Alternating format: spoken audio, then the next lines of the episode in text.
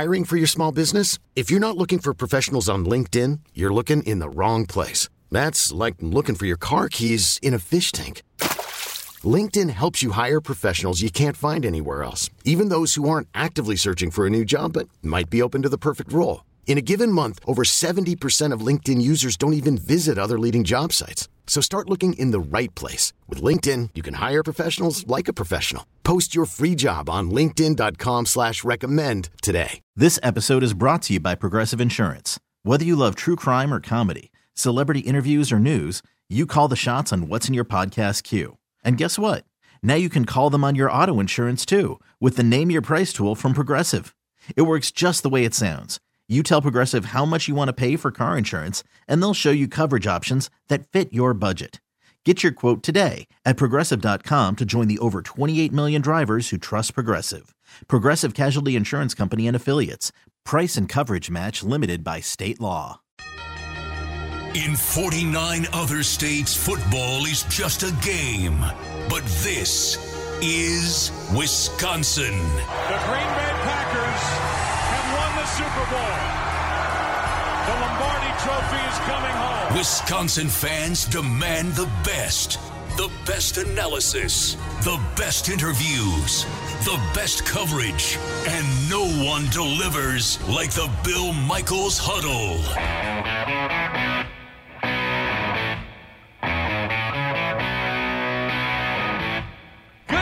It's the Bill Michaels Huddle. It's brought to you by our friends at Bud Light Seltzer. Unquestionably good in many different flavors. Go to budlight.com. Only 100 calories. We are glad you are with us tonight. I am personally looking forward to the game coming up this evening. I am excited. The Buccaneers on the road at Soldier Field taking on the Chicago Bears. Which team's going to come away with a 4 and 1 record coming up tonight?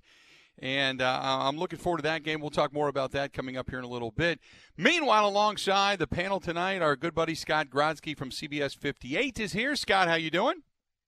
Good. How you been? Been a while. I'm doing well. It's a, it's a. I know we're not sitting in a bar. It's a weird way to do it, but nevertheless, uh, at least we're all safe. We're able to talk about football, and we're unlike the Tennessee Titans, where we're spreading COVID. I guess, right? Yeah. No. You know what? We got football to talk about, so I'm I'm good. The bar, the bar, you can take it or leave it, but no football no, I, problem. I completely agree. And then we've got our buddy Earl Arms. Earl worked a long time with CBS 58. Now he's with PBS in Milwaukee. Earl, how you been? Bill, I'm doing all right. It's been a minute. How are you? It's been a minute or two. We're doing well. We're doing well. So we're glad to have you back on with us. Thanks so much, uh, guys. Uh, a lot to get into. The first quarter. So just so you know, You're, where where are you at? You're from home. I said the bar is at home. That's where you. Uh, oh, you got to do okay. nowadays. No, I completely uh, understand. You know, and I was even thinking about that. I thought uh, because I've got a bar here in the house, uh, both one outside and inside. And I thought, you know what, I should probably just have people come over. If we're if we're all good, we're all socially distant, we're all wearing the masks. Maybe we just set this all up downstairs, and we're still able to, you know, have bar food and hang out and turn TVs on. But we're actually uh, in a bar environment doing the program. So maybe next time we get that together. Uh, the, this team is home. That's the way to do it. Exactly. I, I completely concur. Uh, this Packers team sitting at the quarter point, and uh, they are undefeated. So, uh, Scott, I'll start with you. Um, tell me what you've noticed through the first quarter of the season. I've noticed that for all anyone wants to talk about with the weapons of the Packers and the lack of weapons of the Packers and the first round picks and the second round picks and whatever other, the best weapon they have is Matt LaFleur. And I think that's what everyone was hoping would happen when they hired a guy who, let's be honest, no one really knew much about the offensive coordinator of the Tennessee Titans until the name pops up and then every Packers fan does their research on him and the 10 other guys. Uh, but this is what you were hoping for is that that he was going to bring a fresher offense, a newer offense, and something that would change things up in a positive way. And in year one, you saw it a little bit, but he didn't really go that deep into the playbook in year one. And and it was they won because they stayed healthy. They won because their defense took steps forward, and they won because they were a, a good team. What he's been doing so far in the first four weeks has turned them into a great team. And to me, it's the best thing you could have hoped for as a Packers fan in getting the new coach, is what LaFleur has done this year. Earl, I'll ask you the same question. So, what specifically have you taken away from this team's success in the first portion of the season?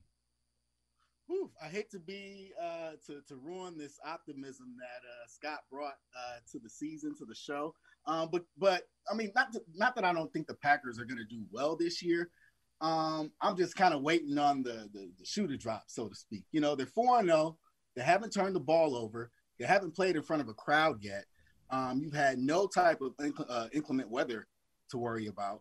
So I mean, besides what uh, Kenny Clark and Davante Adams, what uh, significant uh, injuries you know do you have that you have to worry about for uh, the remainder of the, the, the season? Um, I'm just wondering when that adversity comes, are the Packers going to be able to get over their hump? And I think it alludes to uh, Scott's point of Matt LaFleur uh, being a, a, good coach. We're going to really see how great of a coach he is and how great of a football team this is uh, once that adversity comes and they're able to get over it. Because I think with the injuries that have happened to San Francisco, um, I think the way the Packers are looking now, the way that LaFleur is going into that playbook, the Packers are very much, uh, if not the team to beat, one of the teams to beat uh, in the NFC for sure. So uh, once that adversity comes, let's see what happens. Let's see what the Packers do. But I think they have the tools and the leadership to uh, get over anything that comes their way. Yes, you know, Earl and I worked together for a long time. This is going to be a real strange couple hours if I'm the optimistic one here. I, uh, I, I look at it this way though, and, and and Scott, I'll go back to you that the the Packers have have trailed once. They have basically either stayed up with or in front of their opponent almost the entire time. They've not been down by a couple of scores. They've not turned the ball over.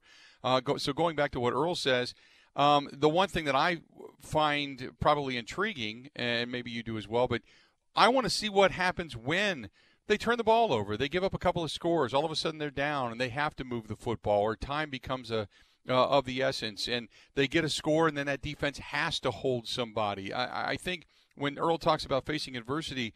Uh, I get it. I, I, that's what I'm. It's not that I want to see them get down and, and play a problematic game. It's that I just I you know it's eventually going to happen, and we haven't seen that yet. You know. Yeah, see, and to me, I, I can understand that, but I also think they they've faced more adversity than you give them credit for when they're four and zero, oh and you you there are so many positives, and you're looking for for things that can go wrong. I mean, they they have faced some adversity. They have had Davante Adams or Davante ah, Davante Adams out for the past few weeks. They have had Kenny Clark out for the past few weeks. And have they been down a ton? No, but the defense did give up first drive touchdowns the first few games and they bounced back well. So I, I think that they've had some injuries on the offensive line too and had guys shuffle in in the middle of games making their debuts and, and play well. Lucas Patrick has played very well. Ricky Wagner has done really well. And uh, I think even with the, the Kenny Clark injury, you get rid of arguably a, a top 100 player in the NFL, even though that poll on NFL Network didn't agree. But you get rid of that, and then you have guys like Kingsley Keke step up already. So, it, have they faced the ultimate adversity that they're going to throughout the the four months of the season? No, things are going to get worse at some point, and at some point they will be down in a in a game by 21. At some point they will have to bounce back from a loss because this team is not going 16 and 0. Um, but they have faced some adversity already, and and they have come out in better shape after it. Earl, um, the defense is eventually going to be really tested, and it's going to be late in a ball game in which they can are going to need to get a stop. I was really impressed with the way Atlanta drove 98 yards and still could not punch it into the end zone eh, on that long drive. And as tired as that Packers defense was, they still stood strong. Was that one of those drives where you can look back and you go, that even though they've had some problems in tackling and fundamentally, that's where you can go back and go, you know what? They've got that in them. I can see that in this team, and they did it without Kirksey. They did it without Kenny Clark. Mm-hmm. that they did, and they've uh, forced turn like this. This defense has made plays. I think uh, back to uh, Minnesota week one, uh, Jaire Alexander had the uh, uh, the safety. You know, he they they I think it was right after a turnover or not a turnover, but uh, yeah, they ended up with a safety, and he also had the interception and ran it back for a touchdown. So I think of all these instances where this defense, I mean, maybe not late in the game, uh, they've made a big play, but they've had to when they were down. I think that was the only game that may have been uh, either down or kind of, well, that and the, the Lions game, I should say. But uh, either way, I think that this team has what it takes. I think that Atlanta drive, because I was worried, I'm like, oh man, uh, they're going to punch it in and uh, you know, it's going to be a ball game again, but they stood strong. They did that. So um, they're going to get healthier. Um, they're going to get stronger as the uh, they're going to get better. I think as the season goes on, and I think that they'll have what it takes. But if you know those injuries or uh, if they run into that offense that they just can't touch, then we'll see if that's the case. But I'm I'm with you. I think they do have what it takes to uh, get it done when they need to late in the ball games. This is the Bill Michaels Huddle. We are brought to you by our friends at Bud Light Seltzer. Unquestionably good. We're going to go ahead and take a quick break. We're going to come back. Going to talk more about this team and the MVP chase because I think it's a worthy discussion. We've already seen it on uh, NFL Network uh, earlier this morning on Good Morning Football, and I found it rather interesting. We'll get into that discussion coming up next in the Bill Michaels Huddle. Everywhere in Wisconsin. The Bill Michaels Sports Talk Network.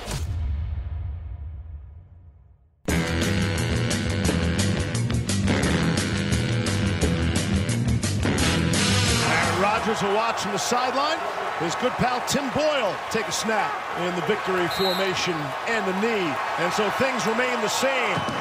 Rodgers and the Packers undefeated. Ryan and the Falcons winless 30 16 is your final score. You know, as we get to the close of our first quarter of the season, we've got a team full of fighters and warriors, but our second quarter cannot look like our first. Well, you know, we got 12 games to go, and six of them are in division. And so we've got some definite ground to make up. Uh, we got to find a way to, you know, to make it up quick. Dan Quinn trying to hang on to his job down in Atlanta. Dating back to 2000, it's going to be the 12th time that the Packers will play a road game in the week following the bye. The Packers have won six of those contests of the previous of their 11 games. Eight have been decided by single digits, including two overtime contests as well. Welcome back. It's Bill Michaels Huddle, brought to you by our friends at Bud Light. Seltzer, unquestionably good, only 100 calories. Go to budlight.com. Scott Grodsky from CBS 58 and Earl Arms from PBS out of Milwaukee uh, joining us here. So, Earl, I'll start with you. Coming out of this, uh, now we're going to watch tonight's game with Tom Brady and Nick Foles and the Bears and the Buccaneers. Uh, but coming out of this, um, how concerned are you about one, two different things? One, a road game, Tom Brady, and and Tom Brady obviously playing tonight, going to have ten days to get ready for the Green Bay Packers coming to town as well.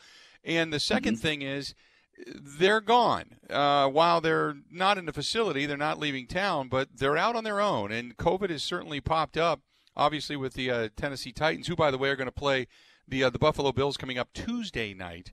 But uh, that said, how concerned are you for those two specific things coming out of the bye week?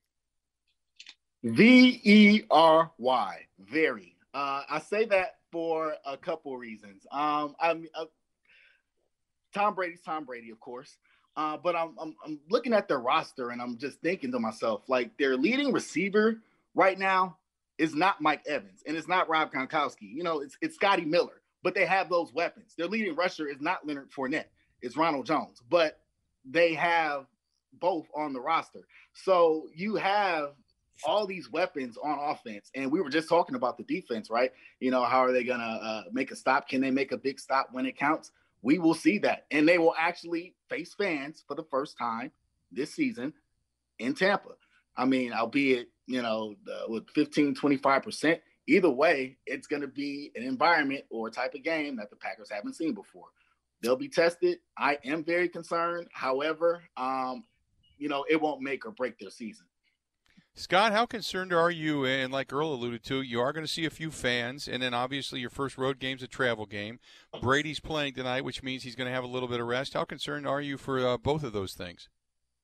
Uh, I'm not super concerned about the fans aspect of it. it it's not going to be a packed house, and I, I, think sometimes that can be overblown a little bit. Regardless, um, especially it's you're not going to Seattle, you're going to Tampa. All those fans have been fans for like two weeks. Um, but uh, I, I, I think the one downside to having some fans in there is you might not be able to see Rodgers use his cadence on the road, which has been very interesting just to see that actually be allowed to where he can basically have a home field advantage on the road. But I mean, I, am concerned about the the offense for the. I keep wanting to say Patriots. The offense for the Bucs. Uh, they do have a ton of weapons, and Tom Brady is maybe not even on the top three of those weapons. His job is just to get it to them. I, I think by virtue of having the 10 days. You have Godwin is probably going to be back uh, healthy. He won't be playing in today's game, but Fournette is playing in today's game, should be that much more healthier after 10 days. I don't really love the idea of giving Brady 10 days to get ready for any defense. And uh, I definitely think it's going to be a test. I also think, though, that the the Bucs defense itself has been susceptible this year. So there's certainly an option for the offense to to go to work a little bit. But I mean, I, I think the well-rounded nature of Tampa's offense is going to present problems for Green Bay. It's a lot easier when you just have Mike Evans and you can stick Jaire Alexander on him, who is turning into a Revis Island type player, where you don't really worry about who Jaire Alexander is guarding. Yes, the rest of the defense is better, but I'm not super excited about Kevin King going on uh, on Chris Godwin. I'm not super excited about anyone they want to put in the slot up against Scotty Miller or Gronk or over the middle. Or I know OJ Howard is out for the year, but Cameron Brate is a, a very good receiving tight end as well. And their running game has been better than people expected it to be, in part because of Fournette and in part because Ronald Jones has been much better than he was the first two years in the league. So I, I think there are a lot of answers we'll get about how good this defense is through the the Tampa Bay offense. Um, by the way, some breaking news: Adam Schefter reporting that the Bills Chiefs game, which is uh, supposed to be on Thursday night. Remember, the uh, the Bills are going to be playing on Tuesday night against Tennessee. That Bills Chiefs game has now been pushed to Sunday. But all is going to revert back if there are more positive tests in Tennessee, according to league sources. So there you have it. So the NFL is also getting out from underneath next Thursday's scheduled presidential debate. So it seemed like a natural fit. So they're trying to make it all work. So there you go. And by the way, breaking news in the Bill Michael Sports Talk Network brought to you by Pennzoil, made with natural gas. The proof is in the Pennzoil.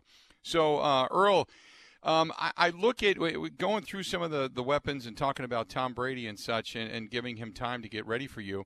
Um, I, I, find it interesting that Tom Brady is nowhere to be mentioned – uh, even though the Bucs have started off three and one. Uh, nowhere near to be mentioned when it comes to the top five in uh, candidates for the MVP. I did find it interesting that Patrick Mahomes is number five on the NFL Network. Russell Wilson, Aaron Rodgers, Aaron Rodgers is number two right now, and then you've got number three at uh, Josh Allen, and number four Myles Garrett, the Cleveland Browns defensive end, and then. Patrick Mahomes. Give me your thoughts. Uh, I mean, I don't have too much of a problem Tom Brady, uh, Tom Brady being outside of that. I mean, think about the names. I mean, uh, uh, Patrick Mahomes, uh, Aaron Rodgers. I mean, where would I mean where would the Packers be without Aaron Rodgers right now? Davante Adams out. Um, you, you, know, I mean, I know uh, Aaron Jones is uh, coming to his own, but uh, really, I mean, what are you like? Where where would the Packers be without number twelve? Uh, I mean, any of those names are, you know, le- legitimate uh, over uh, Tom Brady. We talked about the weapons that he has. I mean, it's, I mean, clearly he has to get the ball to them, but I mean, they have a running game. They have uh, guys who can uh, make plays uh, to get the ball and run after the catch. So, no, I, I don't have a problem with it. I don't, Bill. Okay, Scott, uh, the Packers 4 0 for the first time since 2015, led by Aaron Rodgers, who is number two behind Russell Wilson. And I had mentioned Josh Allen, Myles Garrett, and then Patrick Mahomes. Dak Prescott, they have at number six, which I find somewhat of a head scratcher. And then Tom Brady, uh, eventually number seven, Aaron Donald, George Kittle, and then uh, Watt Teller, Wyatt Teller, I should say, of the Cleveland Browns, the offensive guard, sitting at number 10, believe it or not. So give me your thoughts on the MVP chase early on at the quarter turn. Well, I think it's a four horse race right now, and I think it's uh, one, two, three, and five. I, I, don't think Myles Garrett really has a, a realistic shot at it, nor do I think that the guard on the Browns does. But it's got to be the first time in 50 years the Browns have had two guys even close to an MVP conversation. Right. But I, I the MVP, MVP conversation has turned into the best quarterback on the best team for a little while now, or the best quarterback on a good team at least for a little while. I think Prescott stays in the conversation right now because it's too early to say the Cowboys are terrible, even though they've started one and three, and he's he's put up huge numbers. So if you're if you're going to Vegas, he might not be the worst guy to put a, a bet on right now while they're bad. And if they end up, you know, finishing the year 11 and five, he could be in the conversation. But right now, I think it's a, a four horse race between the the four quarterbacks on undefeated teams. I think Josh Allen, until he does it for a whole season, it's hard to trust a little bit. Uh, I think Mahomes is kind of like Prescott, where he could be a waiting in the weeds guy until eventually he just sort of explodes because he's the guy who you know can do this for 16 whole, uh, 16 games, you don't know that Rodgers can anymore. And you don't know that Wilson can, even though Wilson's been great his whole career, but he's never gotten a vote for MVP. So I think right now it's Wilson's award to lose, but I don't think Rodgers is far behind him. And then I think there's a little bit of a gap before you get to the Allen and Mahomes part of things. Mahomes has the narrative working against him of everyone expected this from him. He's supposed to be this good. That offense is supposed to be this good. Uh, Allen is a little bit against him that he's in a small market Buffalo. And while Green Bay obviously is a small market too, it's not a small market in terms of the NFL. The fan base is entirely nationwide. Uh, so I, I, think it's it's between the two uh, quarterbacks with Wisconsin ties right now. Earl, I'll ask you this: uh, the Packers come into uh, tonight's contest. Obviously, you've got uh, the uh, Thursday night football game kicking the next week off, but as it stands right now, they have the largest point differential in all of football. Is it deceiving to say that they're the best team in football, or is that number inflated?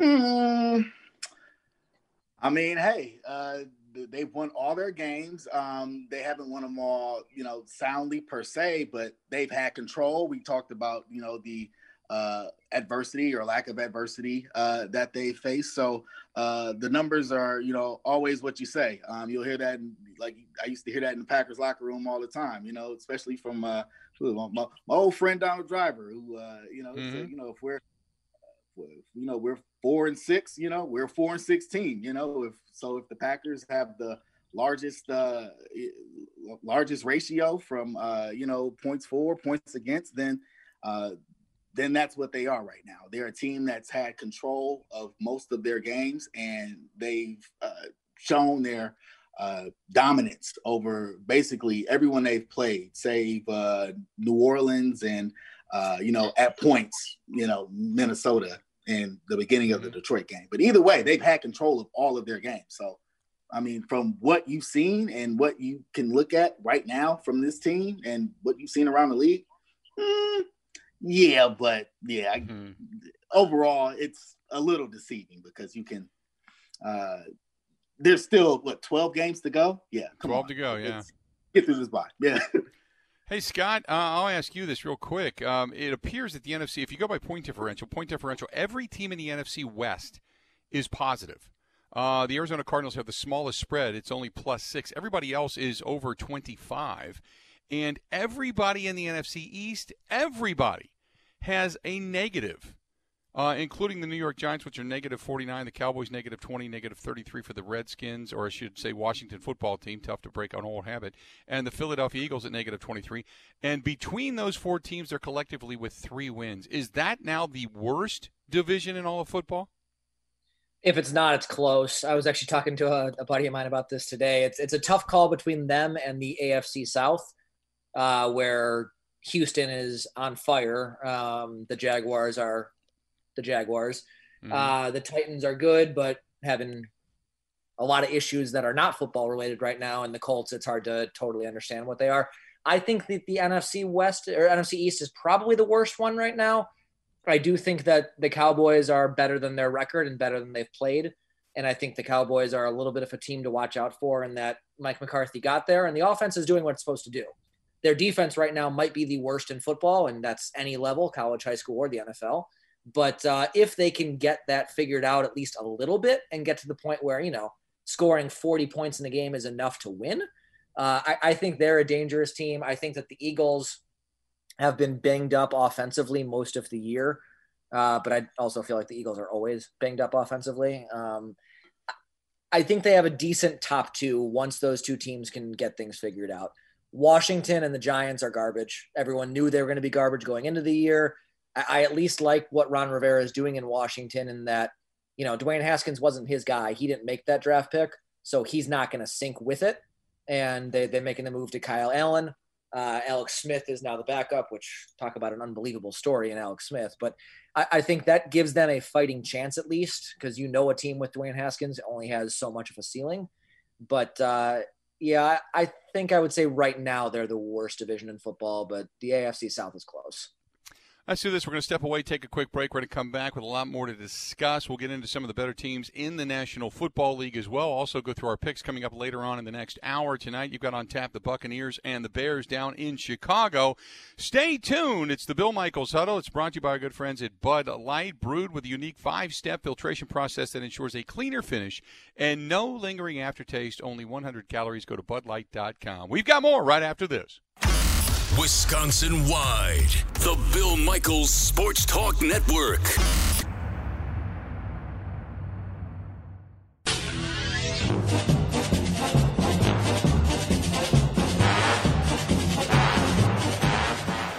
Second and one, 15 seconds left. And Ryan will be dropped. Sacked by Za'Darius Smith. You know, it's big, man, to be able to get this because he challenged me earlier this week to uh, bring my all in this game, man. And I'm going to continue to do it because I started off slow. But as you can see, man, I'm back on track now to um, continue to, to be great. Za'Darius Smith started off a little slow, but he's back on track, feeling good, and he has been – uh, a guy that, uh, well, we've looked to to kind of pick up where he left off from last year. I did not expect him to come into this season and put up the same numbers because you kind of figured guys had career years last year. Not everybody's going to do it all over again. You'd like to think they would, but uh, we'll talk some defense. Scott Grodsky from CBS 58, Eric Arms, PBS Milwaukee, talking about this Green Bay Packers football team. Welcome back to the Bill Michaels Huddle, brought to you by our friends at Bud Light and Bud Light Seltzer, unquestionably good. Uh, Scott, let me go over to you this time, and uh, with Za'Darius saying, "Hey, I'm back on track." Uh, do you get the sense that you get Kenny Clark back and you get, uh, you know, kind of get healthy? Some of the younger guys have actually shown a little bit more than maybe what we expected. Do you feel better about this defense coming out of the bye week, or are you still kind of uh, in the back with a lot of trepidation? No, I feel better about the defense. I think there are still some things to to be a little bit worried about, but I think Za'Darius Smith said before the the Falcons game, he was talking about how it'll be nice to get Kenny Clark back so he can stop seeing all these doubles. That'll certainly help, but it's not just Kenny Clark. Rashan Gary missed the last game. He's been pretty good to start the season. It's still, you know, for the 12th overall pick, you would have liked for him to have made more of an impact last year and be a little better at this point this year, but you're starting to see what they liked on him. He, he's playing much better on the first three games while he was healthy. Christian Kirksey looks like he could be a, a legitimate contributor on that defensive line as well. I think at middle linebacker, you still have some questions, especially with uh, uh, Kirksey. Uh, I'm sorry, I was talking Kingsley, uh, Christian, Kingsley Keke, Kingsley Keke. Kirksey, I was talking Kirksey, about. Kirksey, Kirksey. Oh my. No, Kingsley Keke was who I was talking about on the defensive line. Christian Kirksey there you injured in middle linebacker. Right. All right, we got there. So There um, with Kirksey out, they've had to get a little bit creative with how they're they're doing the inside linebackers. But I, I think that's something that can help them in the long term when you have some of these uh, Barnes type players and Summers type players getting a little bit more reps out there. That's still the concern spot for me out of this defense. But everything changes when you have a shutdown corner and you can cut off a third of the field with Jaire Alexander. And he has been everything that you would have wanted throughout his progression from a very good rookie to a great second year player to a bona fide superstar. I mean, he he is one of the the top three, top five cornerbacks in the NFL right now, and that can change the entire face of a defense. I was just going to say, uh, Earl, to, to look at the secondary of this defense. Uh, I've said before, I thought it was one of the top, easily top 10, but close to top five. Do you agree? Uh, top ten, top five. Uh, from what I've seen, I'm not gonna lie. Like I haven't. Uh, like I'm. Uh, I'm not. Where uh, it depends on where they sit uh, as far as uh, the the numbers go. As far as uh, I know, they give up. They don't give up a lot of points. Well, they give up a lot of points, but um, the, the the the ratio is still the highest. But uh, it's almost unfair to say right now, just because it's so early in the season, and I don't want to keep you know giving it that. But you know, uh, Kirksey has to uh, get get back in there. Um, I mean, Jaire is definitely uh, uh, uh, almost an island out there. But uh, once Kenny Clark comes back, and then once Adarius Smith, uh, I mean, you know, once you have those two together, uh, once again, I mean, you could very well say that this team is a top defense, whether it's top five or not. I mean, you really have to look at the numbers and see. But uh, as far as what they're able to do and if they can uh, get this Packers team far, I mean, absolutely. You have all three levels where you have playmakers. So you have folks that can uh, change the course of a ball game. They can get that turnover. They can uh, get a sack for that safety at any point. They can, you know, come up with a big play on third down. So, uh, I mean, do they have what it takes? Absolutely. But to call them a top five defense per se, yeah, let's play a few games and and, and let's yeah. let the season progress a little bit. Scott, did, does this team, and we saw them, they didn't do it in the last game against Atlanta, uh, but up until that point, they had had a turnover, a key turnover in each performance to that was really key in getting them a win. Does this team, as good teams begin to follow, and let's just say we get to the postseason and we're watching this team play deep into the postseason, do they have to have turnovers to win? I think it depends a little bit on who they're playing. I think that right now they're playing well enough to where they can win without turnovers. Obviously, it's never going to hurt you to get them. Um, but as long as they can keep doing what they've done on both sides of the ball, where the offense is able to do pretty much anything they want, the only issues they had early on were in the red zone and really inside the 10, but they've gotten better with that. And defensively, you know, obviously a turnover changes the game, but if you're able to to do the bend but don't break as well as the Packers have at times, you can win without them. And the Falcons had a what was it, 10 minute and 36 second drive that was 98 yards and didn't get a touchdown mm-hmm. of it. Right. If the defense can do that, that's good enough to win games in the playoffs. Against a, a team like the Chiefs, yeah, you might need to to get one here or there or force a whole lot of field goals because they're they're just going to score. Um, but uh, I don't think that this defense needs to be as good as it needed to be last year. I don't think it needs to be as good as it needed to be a few years ago when Rodgers was hurt and the Packers were struggling a couple of seasons. Uh, I think the defense needs to be a top 15 defense. It doesn't need to be top five. Um, you get guys like Jonathan Garvin who are really opening up eyes before he ended up going uh, down with injury. You get Krys Barnes who has come in and he was basically cut and brought back, and, and all of a sudden he went from that to being a starter. And and you look at what they've had, and Ty Summers, who everybody thought would see a lot more of the field and hasn't seen a lot as of yet, but but Earl, are you excited about the youth and some of the young guys that are still making a name for themselves, or are you thinking that this? Because the question is, does this defense have the chance once they age a little bit to be dynamic, or do you think this is an average defense with a couple of good players on it? And uh, they're going to have to win via the offense because they're not going to be able to rely upon this defense all the time. That's why I love this uh, matchup with uh, Tampa Bay. I mean, it's going to be week six, and it's going to be after a bye week but I think that's going to be a real test to see where this defense sits. We talked about all the weapons that uh, Tampa Bay has, and uh, we talked just a little bit about who the Packers have on all three levels. And while they have those uh, uh playmakers on those levels, they still have all these young players that uh, you really want to see what they can still do. I'm like Scott alluded to earlier, I'm not always excited about you know seeing some of these young players. I'm not always excited seeing like you know Kevin King on a uh, you know c- covering a good number two receiver. Like I'm I'm not excited about that. Not to say that you know he doesn't make plays or not that plays can't happen, but uh, we haven't seen it enough on a consistent basis to where we can be comfortable with that. So uh, where uh, am, am I am I excited about it? Uh, I think this will be a good test uh, come after the bye and when the Packers go to Tampa and we can see exactly what they're made of.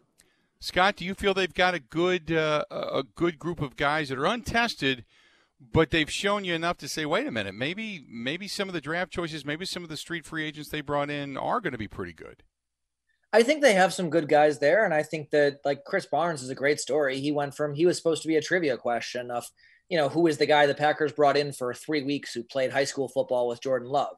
He went from that to being a starter, um, which is a, a, a, remarkable story. But I, I, think for me with the defense, it goes back to a conversation actually that, that you and I had on a huddle, I think last year or two years ago, where when push comes to shove, when you're talking about the playoffs and you're talking about making the difference between a good team and an elite team and a Super Bowl contending team, the, those middle of the road pieces are nice to have but the real question is do you have Pro Bowlers on this defense? Do you have all pro players on this defense? And I think for the first time in a while, the answer is yes. And the answer is yes in a bunch of different spots. And having someone in Za'Darius Smith who can create pressure on his own and who can beat double teams is huge. Having someone in Kenny Clark who can stop a running game by himself is huge. Having someone in Jaire Alexander who is one of the best cornerbacks in football. He it used to be he's one of the best young cornerbacks in football. You can get rid of young. He's one of the best cornerbacks in football. Having those three pieces makes everyone else around them better. It turns guys like Preston Smith, who are decent players, into very good players. And it can turn guys like like Barnes, who are undrafted free agents, into guys who, no, you know what, this guy can really play. That makes everyone across the board better. And that's why I think this defense can be good enough for, for Green Bay to make a serious Super Bowl run. Let's go uh, do this. We'll go ahead and take a quick break. We're going to come back. We'll continue to talk about this Green Bay Packers personnel wise. Next hour, we're going to go look around the rest of the NFL as well and make some picks. Buccaneers at the Bears coming up tonight down at Soldier Field. Stay tuned for that. This portion of the program brought to you by our good friends at Bud Light Seltzer. Unquestionably good. Go to budlight.com. More of the Bill Michaels Huddle next. You're listening to the Bill Michaels Sports Talk Network.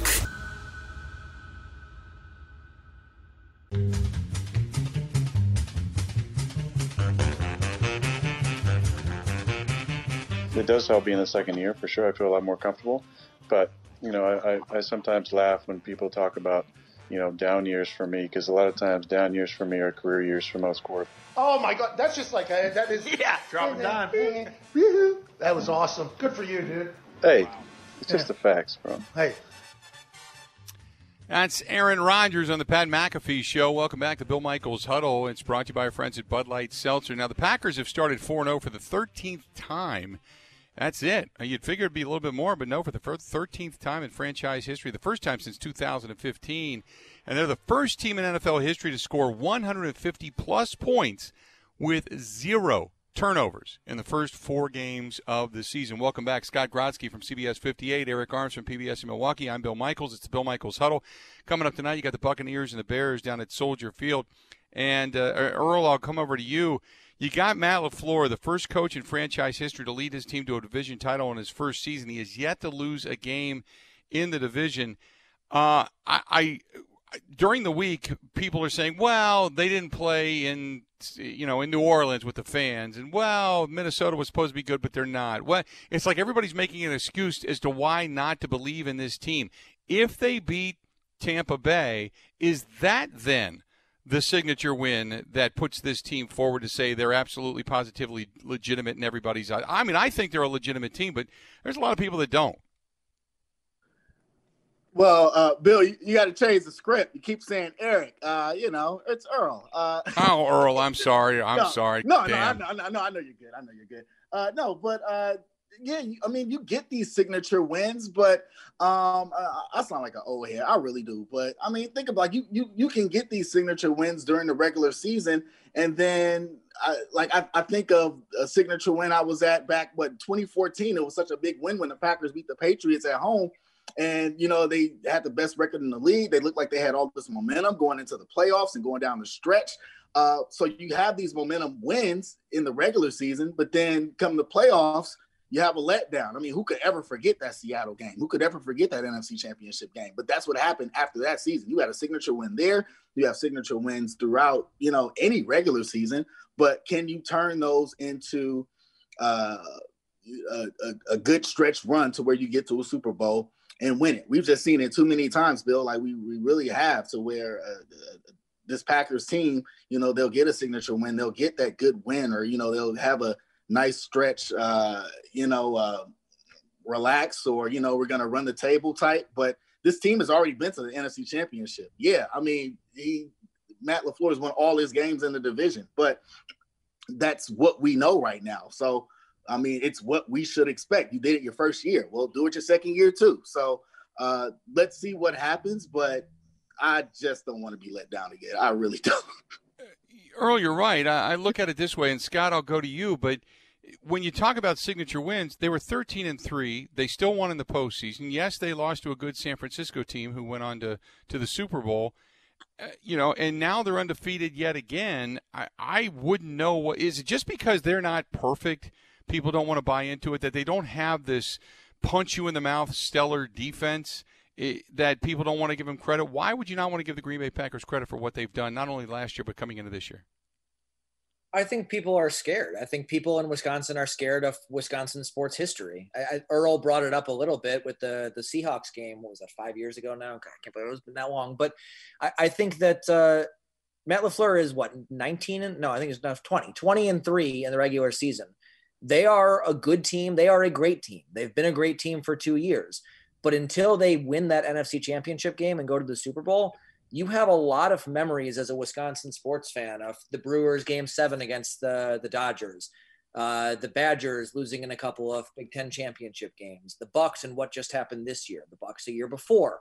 There are a lot of these teams that are so close and so good, and then in, in, in a second it's gone and the season's over.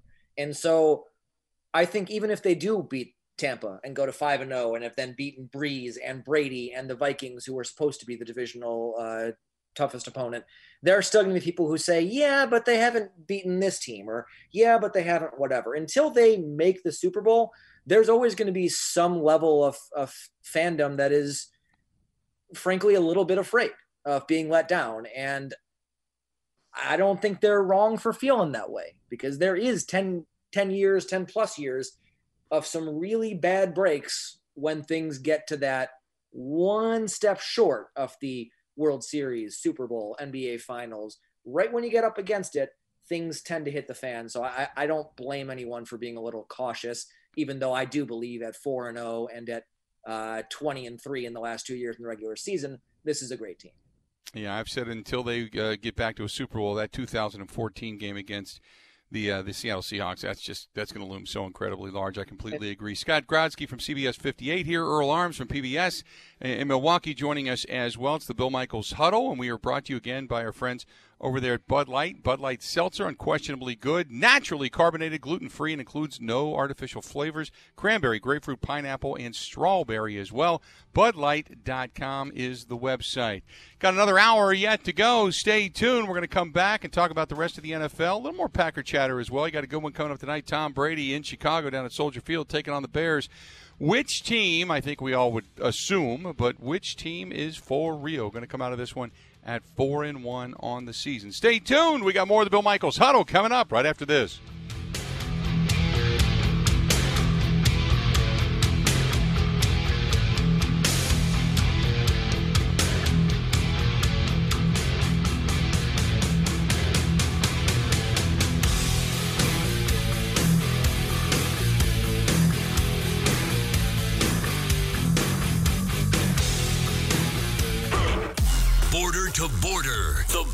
Michaels Sports Talk Network.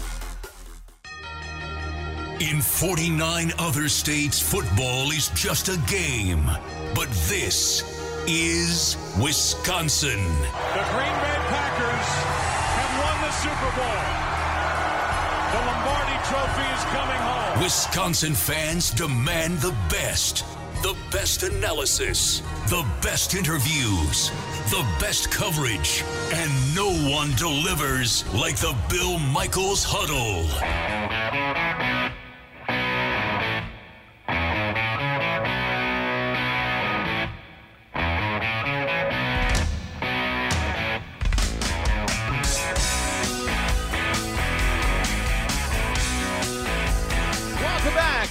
Two of the Bill Michaels Huddle. We are glad you are on board tonight. As always, we certainly appreciate you hanging out with us. We are brought to you by our good friends over there at Bud Light and Bud Light Seltzer. Unquestionably good. Cranberry, grapefruit, pineapple, strawberry flavors. Go to budlight.com. That is the website. I'm Bill Michaels. Scott Grodsky from CBS 58. Eric Arms. Or Earl Arms. I keep saying Eric because my buddy Eric was texting me a while ago and I can't get his damn name out of my head. But Earl Arms from PBS, uh, formerly of CBS 58 in Milwaukee, uh, all joining us tonight. And uh, and I apologize, Earl. I, I, should never text while I'm on the air, but I got a buddy of mine who's actually in Chicago wanting to place bets on whether or not the the, the Bears are going to cover by ten tonight. Okay. So I don't uh, feel I bad because I'm texting myself. Are you okay? I, I he's he's telling me he's he's wanting to put hundred bucks on it, and I'm talking to him, and I okay. So that was the end of my night for uh, for that for texting. Hey, uh, let me start uh, over with you, Earl. This time, um, I we'll go through the rest of the NFL coming up here shortly, but they are having a hell of a time of it right now uh, down in, in Dallas. Mike McCarthy's first year. It is what we thought it would be. It is a ton of throwing the football and putting it on the shoulders of Dak Prescott. Their defense is absolutely awful. They've won one game on an onside kick. Are you surprised at how bad Dallas is under Mike McCarthy?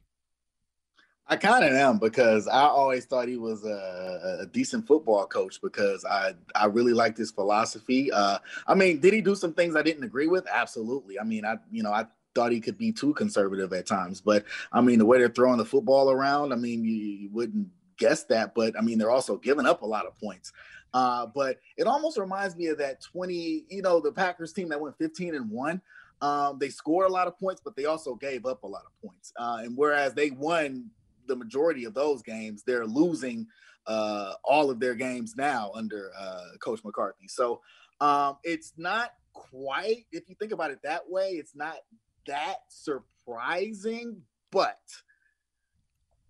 it kind of is just because uh, Coach McCarthy's had so much success in Green Bay. But I think that also speaks to the talent that he has, especially with uh, Mr. Rodgers there at quarterback.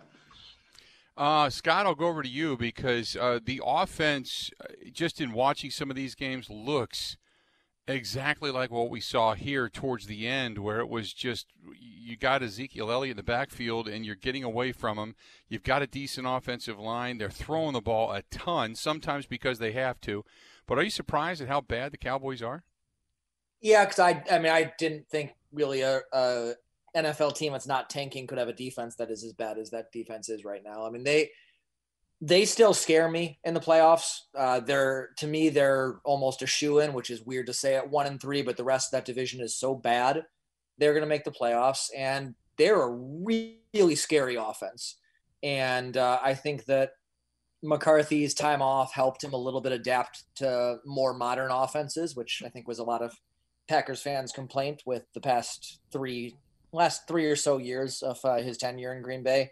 I think the offense looks really good, and if the defense can figure out how to just be subpar instead of horrible, they're a dangerous team. I, I don't think that they're a good enough team to make a real Super Bowl run because I don't think the defense can be good enough for for three or four games to get there. But if the defense plays okay and gets a couple of key turnovers, they can beat anyone because they can put 40 points up there. And uh, I, I definitely, they are not a team I want to play if I'm Green Bay. Uh, Scott, I'll go back to you. Two, two or three of the biggest numbers you can usually determine the outcome of football with is third down efficiency, turnovers, time of possession, things like that. The Packers are 51.1% uh, right now on third down efficiency. They have yet to turn the ball over, and they've dominated 34 20 on average to 25 40. This is like 2011 type of numbers. And this is without Jermichael and without Jordy and without Greg and without Donald and without James, you know, is it, is I look at it as being more schematic because Aaron Rodgers is getting rid of the football. He's not giving defenses time to get to him. And it almost looks to me like, and I don't know how to describe it. I said the other day it was like a symphony. It's it's like watching a, a ballet, a well constructed dance. It's just been that good and you kind of wait to pinch yourself to say, can it be this good the entire season? These are numbers that I look at to say these are the reasons why they're winning games. Would you agree? Yeah, I think it goes back to what I said right off the top of the show of everyone was wondering, other than Davante Adams and Aaron Jones, what is Aaron Rodgers' best weapon? And the best weapon is Matt LaFleur. They have had beautifully constructed game plans for all four of the games so far this year. Again, the first two, they fell behind 7 nothing right away when the defense gave up uh, touchdowns on the opening drives but the offense responded. And part of that third down percentage, yeah, third down percentage is huge, but part of it also comes down to they're having third and short because they are having good plays on first down. They're having good plays on second down, and they're mixing it up to the point where defenses really can't just sit back and know what's coming. That was the biggest complaint with the Mike McCarthy final years was the offense got stale and other teams knew what was coming. You've mm-hmm. started to see we heard all off season about how year two was going to be different under Matt LaFleur. And it got to the point where I was kind of done hearing it because it's the ultimate coach speak. And it's the same as, you know, you go to spring training and I'm in the best shape of my life, is what every baseball player will tell you. You hear it enough times and you stop really listening to it. But this year, we're seeing what that actually does look like when there is an offense that is complicated enough to where it is much better in year two.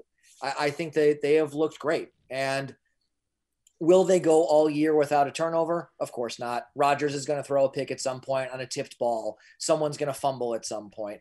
But they're not going to suddenly turn from this team that didn't turn the ball over for a month to a team that's going to turn the ball over four times every game. They're going to be few and far between. It's a team that put a lot of emphasis on taking care of the ball and on the flip side, taking it away on defense after last year. And the, the points of emphasis that you've seen have shown so far this season. Earl, let me ask you this. Do we make far too much out of the whole Aaron Rodgers, Jordan Love, Matt LaFleur thing? Absolutely not.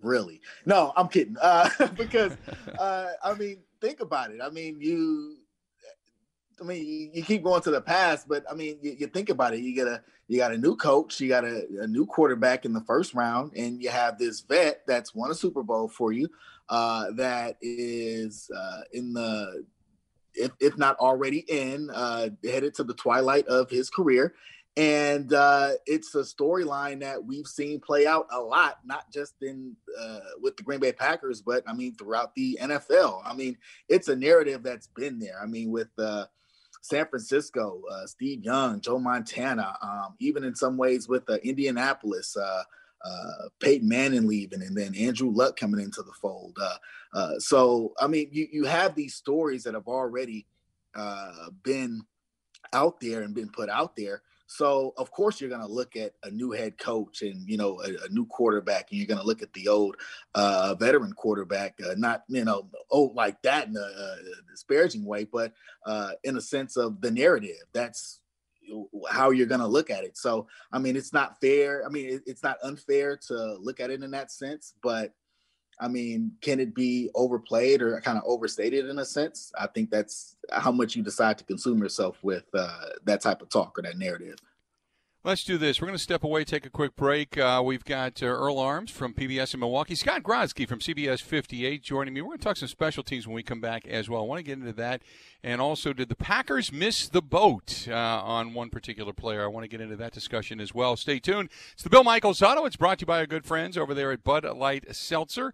Bud Light Seltzer, new to the market, unquestionably good, naturally carbonated, gluten free, and includes no artificial flavors. Go to budlight.com to see all the information information. And by the way, only 100 calories. We've got more. The Bill Michael Huddle next. 16 stations strong. The Bill Michaels Sports Talk Network.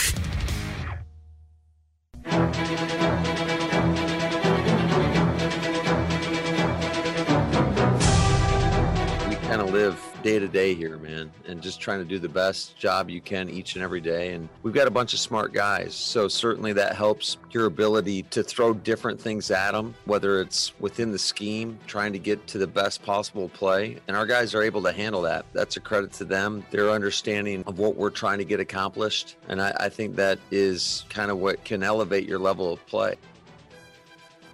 Those are the words of Matt LaFleur complimenting how smart his players are. It makes it easier for him to game plan. Welcome back. It's the Bill Michaels Huddle. And uh, we're glad to have you on this Thursday night. We're brought to you by Bud Light Seltzer, Earl Arms from PBS in Milwaukee, Scott Grodsky, CBS 58 in Milwaukee as well, joining us on the panel tonight. And uh, guys, I, I, wanted to talk, and Scott, I'll start with you this time. Uh, I wanted to go and ask you about the uh, the special teams. Uh, it really hasn't done anything un- dynamic. It hasn't turned the ball over, but you got Tyler Ervin with three returns, seven fair catches, uh, just 11 yards. Uh, kickoff returns, uh, Tyler Ervin, seven of them, 136 yards. He averages about 19.4 yards per kick return. It's not like they've been a lot or a lot of opportunities. And obviously, Mason Crosby has just the one miss when it comes to an, uh, a PAT, which is almost unheard of. But um, special teams coverage has been something that in the past has not been good. Have you noticed an uptick in special teams this year? Honestly, no, I haven't noticed much with special teams this year. And that's kind of the answer you want. When you're talking about noticing special teams, it's nine times out of 10 bad.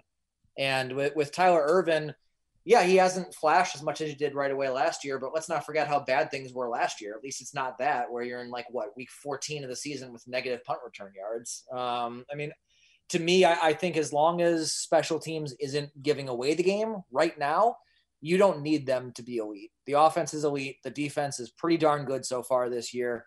I, I think you just you don't want to hurt yourself on that front. Uh, Earl, I mean, with special teams being an important you know aspect of the game, nothing's been special about it. It's been good. It's been like as Scott said, something we really haven't talked about as, as far as the detriment goes. What do you thought? I mean, I, I think you really have to see when uh, weather gets a little colder and when the kicks start to get a little shorter and it starts to uh, get a little tougher to place the ball down and to uh, you know get your foot just right on it, um, that's when you're going to see special teams either make or break your football team. Like you, you see that happen. You see with uh, with good football teams, teams who win Super Bowls, teams who go on to the Super Bowl. They all like special teams always seems to err uh, in in their favor in, in some way, shape, or form. So um, for now, as long as they're not making you know too much noise as far as turning the ball over or giving up touchdowns, that's what you want to to see. But I think that we have yet to see exactly what uh, special teams can uh, do for this Packers team, whether it will make or break them.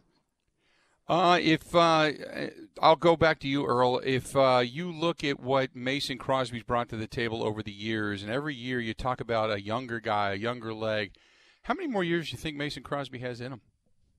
Uh, I, I mean, just thinking off top, maybe you know a couple, three, maybe four years. I mean, uh, I mean, say for about uh, maybe a, a year and or or uh, the better portion of a year was it 2012 or some change where uh, you're really kind of questioning whether uh, Crosby is going to be your kicker. Like this guy's been uh, a, a, stable, reliable part of your football team. This is a guy who's made all of his field goals so far this year, saved the extra point.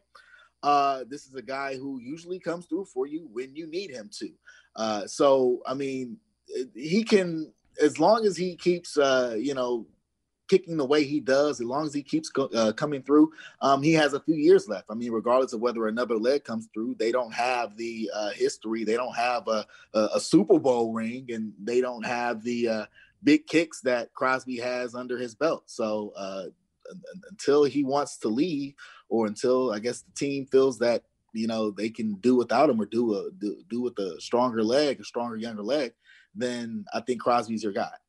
Scott, he has. I can't believe it's been 14 years in the league for Mason Crosby at the age of 36. Now his contract goes through uh, 2022, and then after that he becomes an unrestricted free agent, and he's you know making you know three, four, five million bucks a year. Base salary is about a million and a half to two and a half. But you know, do you think he's going beyond 2023? Keeping Mason Crosby around? I don't know. I, I, don't know if I am keeping him around that far, but at this point, I'm done betting against him. I, I think that right. Mason Crosby at what he's at is probably a little bit overpaid in terms of across the league for kickers, but it's also you're paying for security.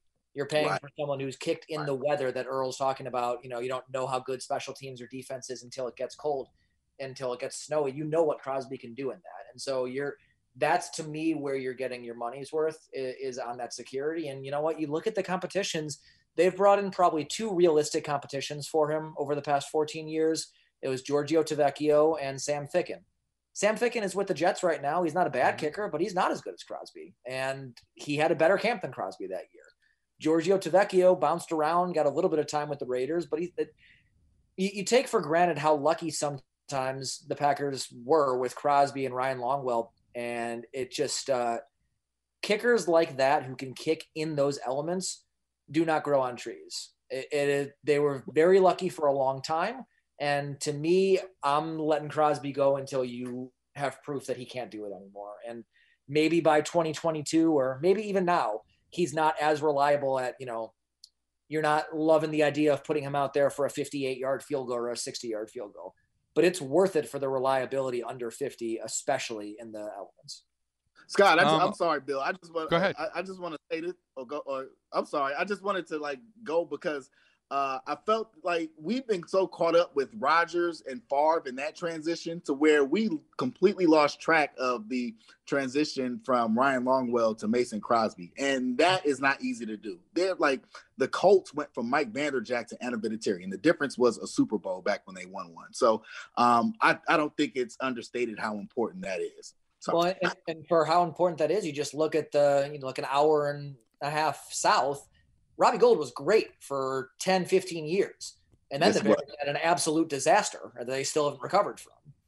Double Yeah, doink. Well, they cut yeah they cut him loose, and then he became a really solid kicker after the fact. I mean, the Packers stuck with Mason through uh, some troubling times as well when he just had a, a weird swing to his leg and had to go back in an offseason and fix it. They stuck with him. It's paid off. The Bears didn't. It has not paid off ever since. Patience is a virtue, I guess, and that's the reason that's the cliche.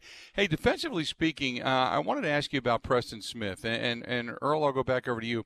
Preston Smith uh, on the season, he's got five solos, three assists, eight total tackles, a half a sack so far this year. I know they're moving him around and dropping him back and such, but uh, are you looking at Preston going, hey, what's up with him? Yeah, but not really. I think that you know he has uh, the physical tools. I think he's shown he has what it takes to make an impact on that defense. I think, uh, yeah, like we talked about earlier, uh, Kenny Clark has to come in. I'm sure he'll help as far as uh, uh, relieving some uh, of the uh, pressure uh, there on Za'Darius, and thus you know that'll free up some space for him. Uh, also, but I mean, uh, you know, I, I think that he's shown what it takes, and I think Mike Pettine is, uh, you know, a, a shrewd enough mind to uh, figure out exactly where he fits and how he'll best uh, impact this defense. So I'm not that worried about him. So I'll I'll, I'll let the season progress. I, I, like Preston Smith. I think he'll uh, make a good impact. What do you think, Scott? I think Preston Smith is a is a good player. I, I think that he the expectations were a little bit too high for him just based on being lumped in with the whole Smith brothers thing, where you know he's not Za'Darius he he is a good player. Za'Darius Smith is a great player. He is a, you know, maybe uh, makes a Pro Bowl as an alternate. Za'Darius Smith is an All Pro player. So I think that it's great that they have this bond. I think that chemistry, frankly, helps both of them. But I do think that sometimes Preston Smith gets unfairly judged as you know you look across the other side of the ball and Za'Darius is doing X, Y, and Z. Why isn't Preston? The simple answer is he, he's not Za'Darius. He, he's not as dynamic of a player. Um, and I, I, do think that Kenny Clark being out has hurt, hurt Preston. Frankly, I think it's hurt pretty much the entire pass rush. Did they miss out, Scott, on Snacks uh, not bringing him in prior to Seattle because he obviously Snacks Harrison goes to Seattle and does it had a scheduled visit with Green Bay but never made it out of Seattle. Did they miss out by not adding the extra beef up front by not bringing in Snacks Harrison earlier? Yeah, I don't know. I, I, I think that it made sense on paper. I, I think though you also sometimes we fall in love with the veterans whose name we've heard before when it gets to that point, and that sometimes can happen with you know last year the entire world wanted Mohamed Sanu, who's currently on the street as a free agent because the last two teams cut him. Um, Emmanuel Sanders hasn't exactly done much with the Saints so far this year. Sometimes you just you, you go for the guy that you've heard, but there's a reason Snacks was on the street right now, and there's a reason why. Correct me if I'm wrong. Seattle signed him to their practice squad, not to the active roster. So, mm-hmm. w- would it hurt to bring that guy in? No, it, it's not really exactly a high risk type of proposition. But I don't think the reward is as big as it sometimes can get played up to be, just because it's ooh, I, have heard of this guy. Let's go get him. You know. Mm-hmm. Mm-hmm. Earl. I mean, yeah, it, it's it's cool to have a guy named Snacks on your team. You know, I'm sure. I'm, I'm, sure it, guy, it's, it's, I'm sure it'd be uh, cool for you to kind of, you know, be buddy, uh, buddy, buddy, or you know, bump elbows with uh, Snacks Harrison. You know, I mean, it's a cool name. You know, but I mean, when it comes down to it, uh, you know, are uh, these uh, big names or quote unquote big names going to be uh, that impactful? Um, uh, we're not in those circles, so we don't know. So, I mean, thus the what's played out is played out. So, um, I mean, they're looking a lot smarter because of it. But I mean, certainly, uh, they they're four and zero. So, I mean, can you really argue with that? Right. No, I, I completely understand. Let's do this. We'll step away. We'll take a quick break. When we come back, we'll start to look around the rest of the National Football League, start to make some picks for the upcoming games this weekend. The Packers and the Lions both on the bye. Got a game in progress. The Buccaneers and the Bears down at Soldier Field. Get you an update on that. Stay tuned. We are brought to you by our good friends over there at uh, the Bud Light Seltzer. Bud Light Seltzer, naturally carbonated, gluten free, and includes no artificial flavors. Stay tuned. We got more of the Bill Michaels Huddle coming up next. Everywhere in Wisconsin, the Bill Michaels Sports Talk Network.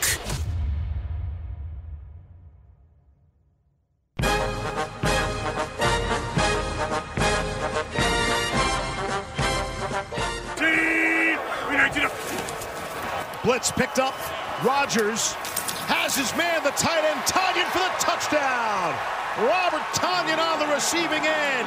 19-yard score and make it three consecutive games with a touchdown catch for Tonyan. I think the beauty in this offense and Matt and, and, and Nathaniel and uh, Steno and the guys putting the plan together is, you know, we just had a number of different personnel groupings. There you go, Aaron Rodgers and company on the highlight coming out of uh, the other night, coming out of uh, Monday Night Football. And uh, Aaron Rodgers and company getting a win. They go into the bye week 4 and 0, and now they wait for the next opponent who is playing right now. That is the Tampa Bay Buccaneers. They'll be traveling down to Tampa Bay uh, to take on Tom Brady and company, who are currently in Soldier Field competing against the Bears. Welcome back to Bill Michaels Huddle. We are brought to you by our friends at uh, Bud Light Seltzer. Go to budlight.com. Scott Grodsky, CBS 58, alongside Earl Arms from PBS Milwaukee. Time to make some picks and run around the NFL. The only two teams on byes this week, the Detroit Lions and the Green Bay Packers. Buccaneers in Chicago. Both of these teams at 3 and 1, guys. Uh, our Earl, I'll start with you. Um, I'm not a believer in the Bears whatsoever. The Buccaneers lead this contest early on, three to nothing. The Bears have a pretty solid defense, but I don't think they have enough offense to keep up. I'll be taking the Buccaneers tonight. Your thoughts? Um, I mean, I, I, I like the Buccaneers uh, in this game. Uh, I don't think uh, the, the, Bears being at home, you know, really means anything uh, right now. Uh, but I mean, I, I I I trust Tom Brady. I trust Bruce Arians. I trust uh, the talent they have uh, on offense for sure. But uh, I mean, e- even on defense too, I trust uh, the, the Tampa Bay, and uh, I'll I'll take the Buccaneers in this game. Scott. You know, it's funny. I think that the Bears are a little bit underrated right now. I think the Bucs are a little bit overrated, but I still think it's the Bucs because uh, I'm on that bandwagon too. But uh, I, I, do think that the Bears are not getting enough credit for being a decent team. They're they're three and one, and somehow everyone thinks they're like a six win team this year. They're not that bad, and Nick Foles is not that bad. Uh, the Falcons, they're at home taking on the Panthers. Falcons 0 and 4 to start the season. Panthers sitting at 2 and 2. I, and I, I, the Falcons' body language was, "We're done." Uh, mm-hmm. I can't fathom that Dan Quinn has got much more as far as the coaching life goes uh, down there in Atlanta, unless they really start to win a lot of ball games. Um, but there's something tells me the Falcons are going to get a win in this one. I don't know why. So I'm going to take the Falcons. Scott, back over to you. I think they're going to win too. I think they know they're playing for Dan Quinn's job at this point, and I think the Panthers are. They're two and two. I get that, but they're not a good team. They're not a team that really I think frightens anyone, especially with McCaffrey out. Even though they're two and zero oh without him and zero oh and two with him, but uh, I think Atlanta wins. I do think if Atlanta loses, Dan Quinn is fired after this week. Uh, that I would agree with Scott or uh, Earl.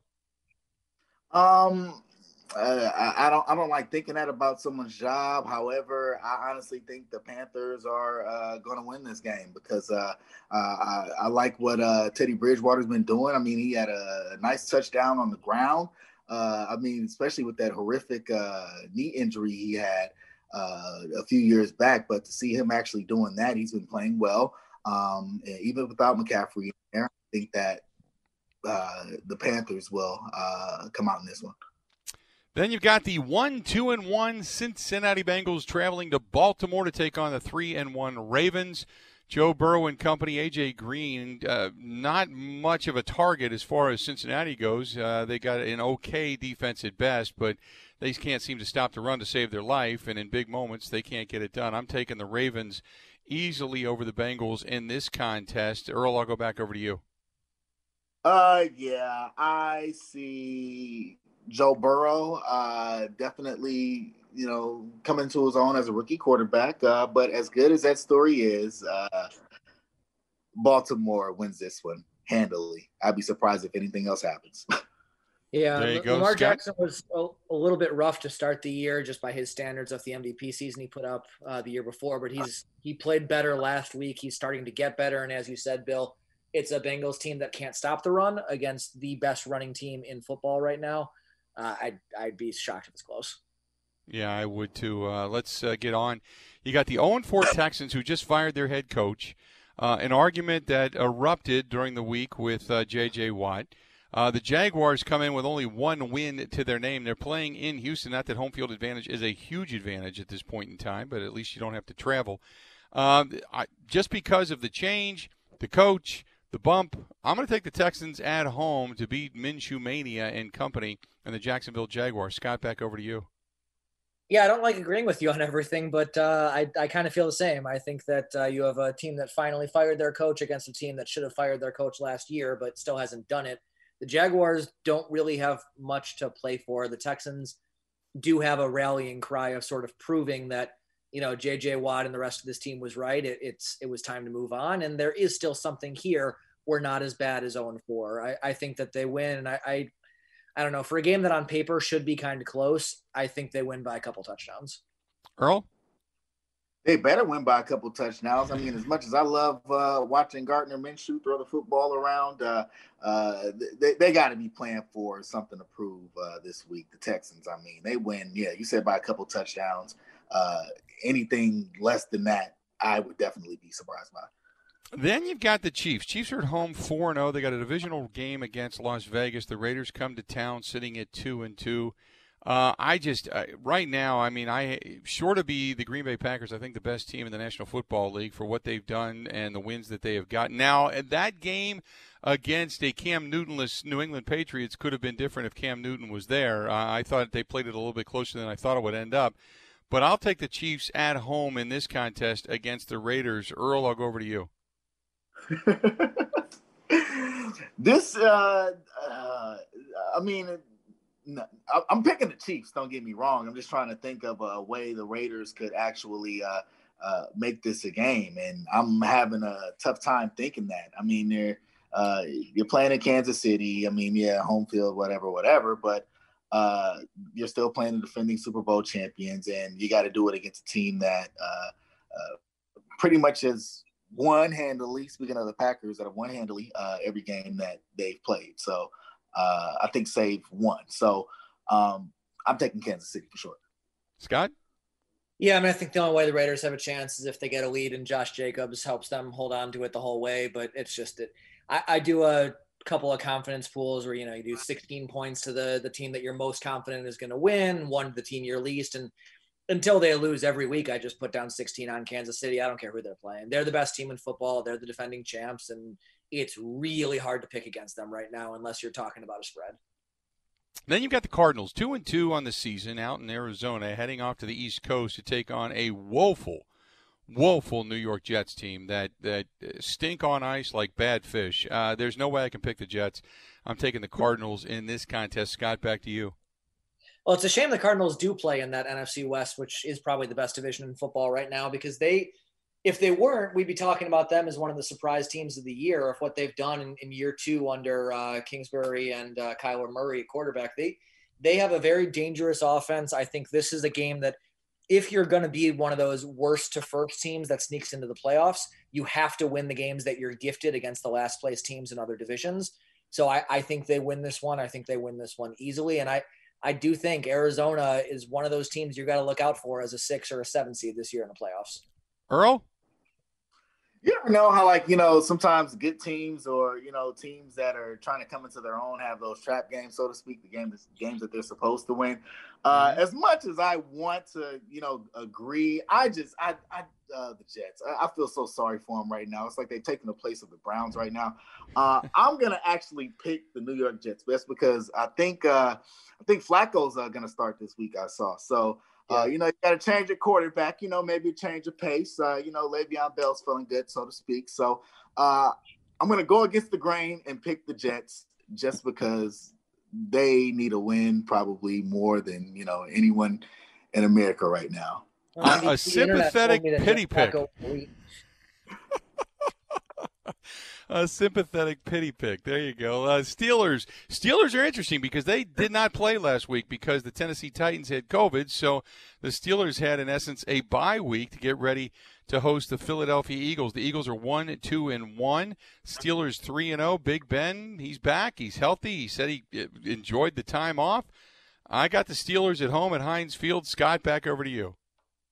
I, am going to take the Eagles. Why not? There, there's been too much agreement here so far. I think the Eagles are a better team than they've been this year. Um, I think Alshon Jeffery is getting close to returning, which you don't want to be counting on Alshon Jeffery as like a season changing boost. But the guys they're putting out there at receiver right now are guys like Greg Ward, who you've never heard of unless you're in like a 20 team fantasy league and you're desperate. But mm-hmm. it's, uh, I, I think they are better than they have been. And I think this is the kind of game where they can show it. And also, I think the Steelers are a good team. The Steelers aren't an elite team. The Steelers aren't a go six and zero oh to start the season team. They're going to lose somewhere and might as well be here. Earl, you know what, Scott? I actually agree with you because I, I, yeah, the Steelers are undefeated. They're coming off a bye. They're coming off a you know a bye, I think, or you know, uh, uh, was coming off the week without football, basically. Yeah, the COVID week. Basically. So uh, I mean, you know, maybe they come into this game they're rested, but you know, you're coming into an Eagles team that's kind of coming into our own, and I really love their defense, especially their uh, line. Uh, you know, Fletcher Cox, uh, you got Jackson, uh, Malik Jackson there. Uh, like you have playmakers on that line, so um, I like Philly to give Big Ben problems, and I'll take the Eagles. Let's do this. We'll step away, come back, get the rest of the schedule, the second half, seven more games on the docket. This is the Bill Michaels Huddle. It's brought to you by our friends at Bud Light and Bud Light Seltzer, unquestionably good. Stay tuned. We got more with Scott Grodsky and Earl Arms coming up right after this. Wisconsin wide, the Bill Michaels Sports Talk Network.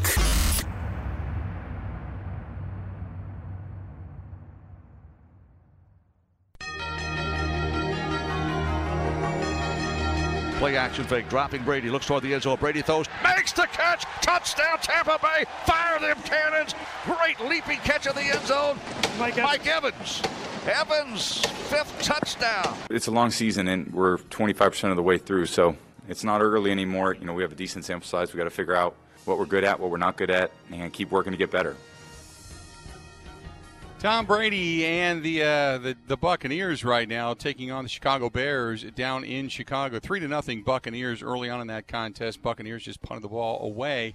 We'll get back into the picks. It's the Bill Michael Huddle, and it's uh, got Scott Grodsky from CBS 58, part of the panel. Earl Arms from PBS Milwaukee as well.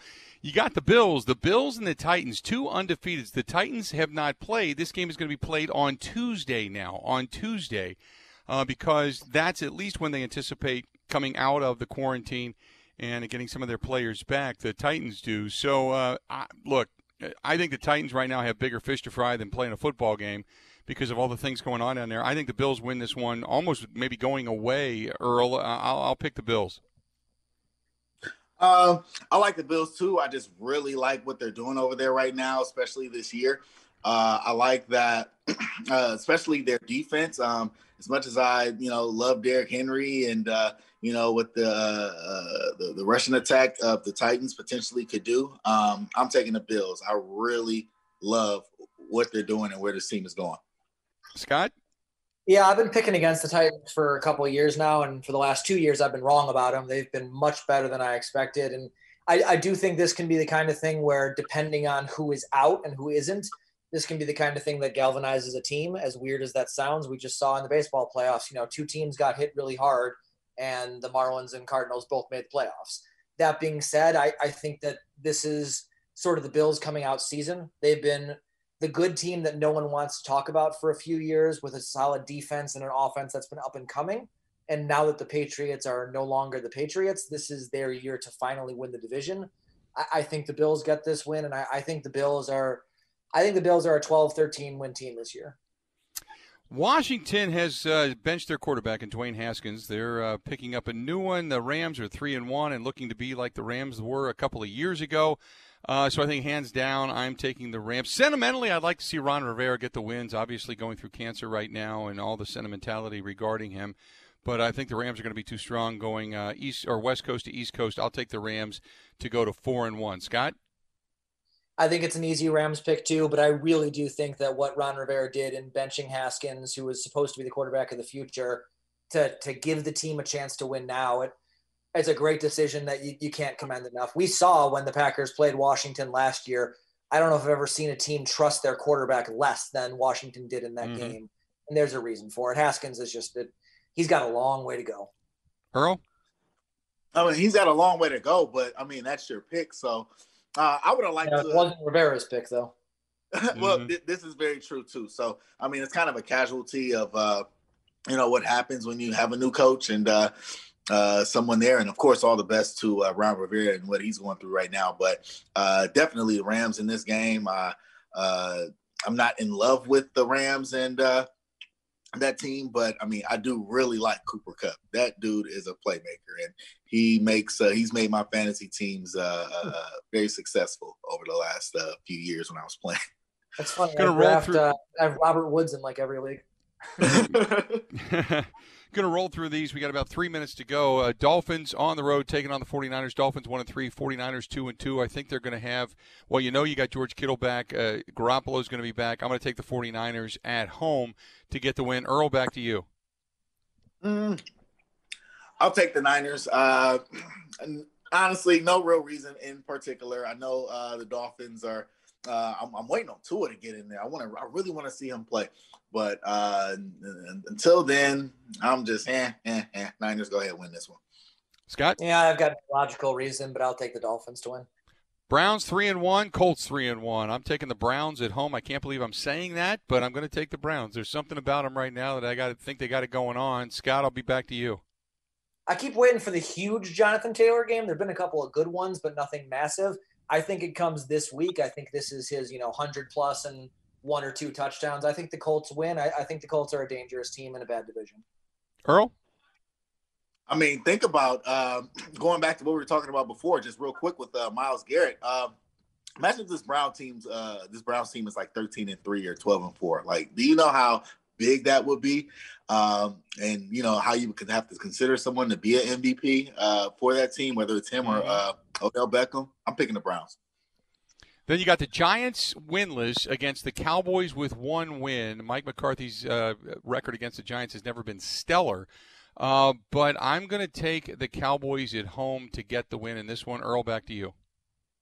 Um, oh, the Cowboys. They speaking of a team that needs a win. Uh, yeah, I, I, I may have misspoke as far as the Jets. Uh, yeah, the Cowboys. Uh, I know they got the win in um against Atlanta, but I mean that win was such a uh, that win should not have happened, and uh, I mean it really should be a 0 and 4 and 0 and 4 uh, matchup. So honestly, give me the Cowboys. Scott. Yeah, the Cowboys have a really bad defense. The Giants have a really bad team. So I'll go Cowboys. We'll just we'll just grab the picks here. We got about 60 seconds. Uh, Broncos on the road against the Patriots. I got the Patriots in that one. Scott. Patriots. Earl. Patriots. Vikings Patriots. on the road against the 4 0 Seattle Seahawks. I'm taking the Hawks in this one. I don't want to, but I am. Earl, back to you. Give me Russell Wilson. Yeah, I think he's uh, he's destined for almost an MVP, at least a few votes. And Scott, over to you. Yeah, I think it's hard to pick against them right now. The one and three Chargers go into the dome down in New Orleans, and, and this game could possibly be moved too because of the hurricane, Hurricane Delta. But the Saints sitting at two and two. Something tells me the Saints. Uh, I like the Chargers, but something tells me the Saints are going to get the win. Scott, over to you. Yeah, I'll take the Saints. I think that Justin Herbert has, has played very well for playing a lot earlier than he expected, though. Earl. For that reason, I'm going to take the Chargers in this one. There you go. That's the way we do it. Guys, pleasure, man. Earl, great to catch up with you a little bit. Scott, always a pleasure to have you on the program, man. I appreciate it, guys. Thanks for having me. All good. Appreciate it. Absolutely. There you go. That is uh, that's it. That's the Bill Michaels huddle. The game that's in progress right now. Just wanted to catch you up. Uh, the Buccaneers up three to nothing. Uh, Nick Foles has thrown a pick, albeit not his fault, but threw a pick. Uh, the Buccaneers have the football and are driving near midfield. That does it. Time for us to get out of here. This portion of the program and the Bill Michaels Huddle, presented by Bud Light Seltzer. Unquestionably good flavors of cranberry, grapefruit, pineapple, and strawberry flavors. For all the information and all the new seltzer info, go to budlight.com. Time for us to go. Have a going.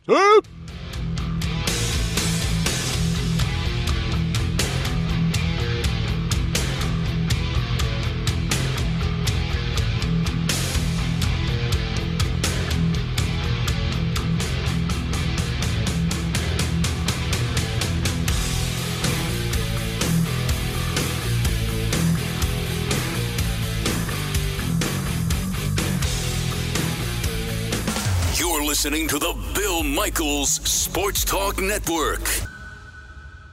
This episode is brought to you by Progressive Insurance. Whether you love true crime or comedy, celebrity interviews or news, you call the shots on what's in your podcast queue. And guess what? Now you can call them on your auto insurance too with the Name Your Price tool from Progressive.